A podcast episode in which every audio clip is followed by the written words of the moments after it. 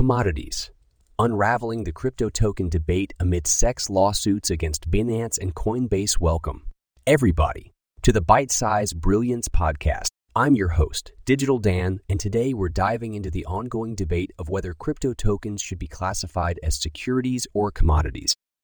This issue is becoming increasingly important, especially with recent SEC lawsuits against major cryptocurrency exchanges like Binance and Coinbase. So let's get right into it. The current legal landscape surrounding cryptocurrencies is rather complex.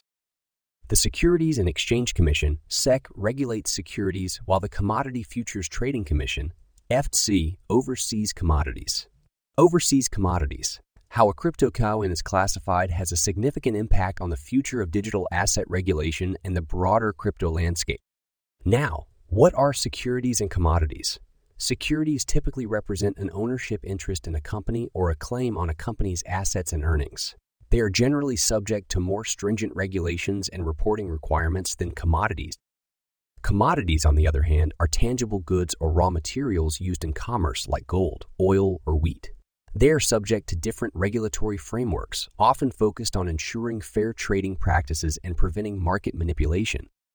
The key question here is whether crypto tokens such as Bitcoin and Ethereum should be treated as securities, commodities, or something entirely different. This debate is not just academic, it has real world implications for both the industry and individual investors. For example, if a crypto token is deemed a security, it would need to comply with SEC regulations, which can be costly and time consuming. If it's classified as a commodity, it may be subject to different regulatory requirements and potentially more lenient oversight.